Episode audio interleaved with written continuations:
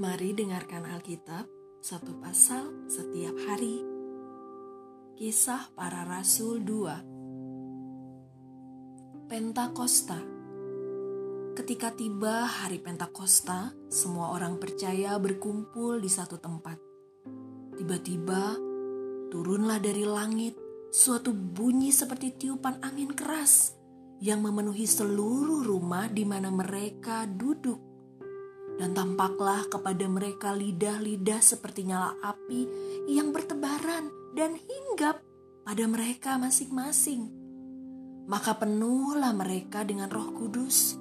Lalu mereka mulai berkata-kata dalam bahasa-bahasa lain, seperti yang diberikan oleh Roh itu kepada mereka untuk mengatakannya. Waktu itu di Yerusalem diam orang-orang Yahudi yang saleh dari segala bangsa di bawah kolong langit.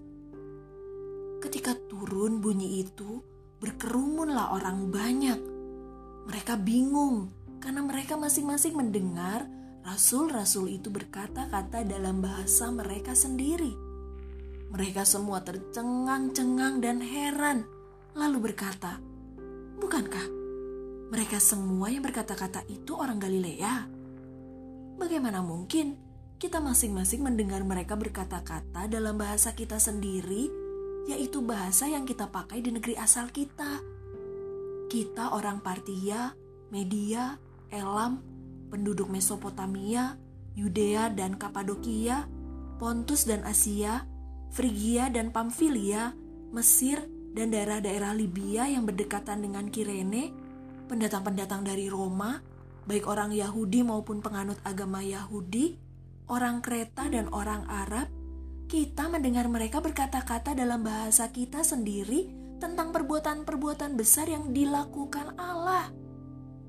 Mereka semuanya tercengang-cengang dan sangat termangu-mangu sambil berkata seorang kepada yang lain, "Apakah artinya ini?" Tetapi orang lain menyindir, "Mereka sedang mabuk oleh anggur manis." Khotbah Petrus. Maka bangkitlah Petrus berdiri dengan kesebelas rasul itu, dan dengan suara nyaring ia berkata kepada mereka, Hai kamu, orang Yahudi, dan kamu semua yang tinggal di Yerusalem. Ketahuilah dan camkanlah perkataanku ini.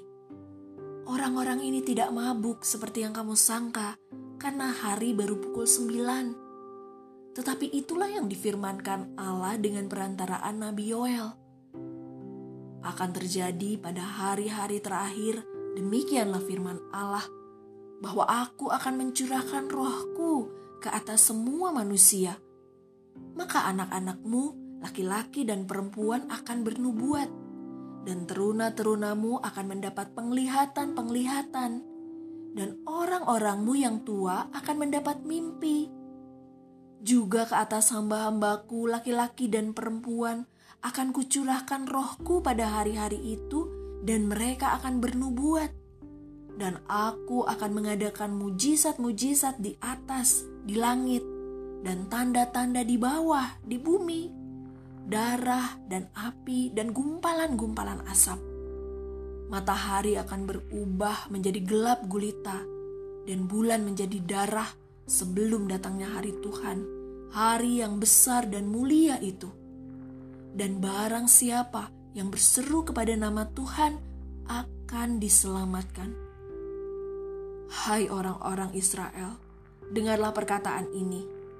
Yang aku maksudkan ialah Yesus dari Nazaret, seorang yang telah ditentukan Allah dan yang dinyatakan kepadamu dengan kekuatan-kekuatan dan mujizat-mujizat dan tanda-tanda yang dilakukan oleh Allah dengan perantaraan Dia di tengah-tengah kamu, seperti yang kamu tahu.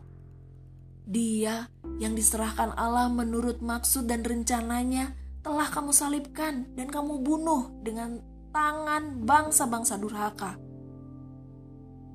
Tetapi Allah membangkitkan dia dengan melepaskan dia dari sengsara maut. Karena tidak mungkin ia tetap berada dalam kuasa maut itu sebab Daud berkata tentang dia, Aku senantiasa memandang kepada Tuhan, karena ia berdiri di sebelah kananku, aku tidak goyah. Sebab itu hatiku bersuka cita dan jiwaku bersorak-sorak. Bahkan tubuhku akan diam dengan tentram. Sebab engkau tidak menyerahkan aku kepada dunia orang mati dan tidak membiarkan orang kudusmu melihat kebinasaan. Engkau memberitahukan kepadaku jalan kehidupan. Engkau akan melimpahi aku dengan sukacita di hadapanmu. Saudara-saudara, aku boleh berkata-kata dengan terus terang kepadamu tentang Daud, bapa bangsa kita. Ia telah mati dan dikubur, dan kuburannya masih ada pada kita sampai hari ini. Tetapi ia adalah seorang nabi, dan ia tahu bahwa Allah telah berjanji kepadanya dengan mengangkat sumpah bahwa ia akan mendudukan seorang dari keturunan Daud sendiri di atas tahtanya. Karena itu ia telah melihat ke depan dan telah berbicara tentang kebangkitan Mesias ketika ia mengatakan bahwa dia tidak ditinggalkan di dalam dunia orang mati dan bahwa dagingnya tidak mengalami kebinasaan. Yesus inilah yang dibangkitkan Allah dan tentang hal itu kami semua adalah saksi. Dan sesudah ia ditinggikan oleh tangan kanan Allah dan menerima roh kudus yang dijanjikan itu, maka dicurahkannya apa yang kamu lihat dan dengar di sini. Sebab bukan Daud yang naik ke sorga, malahan Daud sendiri berkata, Tuhan telah berfirman kepada Tuanku, duduklah di sebelah kananku, sampai kubuat musuh-musuhmu menjadi tumpuan kakimu. Jadi, seluruh kaum Israel harus tahu dengan pasti bahwa Allah telah membuat Yesus yang kamu salibkan itu menjadi Tuhan dan Kristus. Ketika mereka mendengar hal itu, hati mereka sangat terharu. Lalu mereka bertanya kepada Petrus dan rasul-rasul yang lain, "Apakah yang harus kami perbuat, saudara-saudara?" Jawab Petrus kepada mereka, "Bertobatlah, dan hendaklah kamu masing-masing memberi dirimu dibaptis dalam nama Yesus Kristus untuk pengampunan dosamu, maka kamu akan menerima karunia Roh Kudus." Sebab bagi kamulah janji itu, dan bagi anak-anakmu, dan bagi orang yang masih jauh, yaitu sebanyak yang akan dipanggil oleh Tuhan Allah kita. Dan dengan banyak perkataan lain lagi, ia memberi suatu kesaksian yang sungguh-sungguh, dan ia mengecam dan menasihati mereka. Katanya, "Berilah dirimu diselamatkan dari angkatan yang jahat ini." cara hidup jemaat yang pertama. Orang-orang yang menerima perkataannya itu memberi diri dibaptis dan pada hari itu jumlah mereka bertambah kira-kira 3000 jiwa. Mereka bertekun dalam pengajaran rasul-rasul dan dalam persekutuan. Dan mereka selalu berkumpul untuk memecahkan roti dan berdoa maka ketakutanlah mereka semua, sedang rasul-rasul itu mengadakan banyak mujizat dan tanda. Dan semua orang yang telah menjadi percaya tetap bersatu. Dan segala kepunyaan mereka adalah kepunyaan bersama. Dan selalu ada dari mereka yang menjual harta miliknya, lalu membagi-bagikannya kepada semua orang sesuai dengan keperluan masing-masing. Dengan bertekun dan dengan sehati, mereka berkumpul tiap-tiap hari dalam bait Allah. Mereka memecahkan roti di rumah masing-masing secara bergilir dan makan bersama-sama dengan gembira dan dengan tulus hati sambil memuji Allah. Dan mereka disukai semua orang.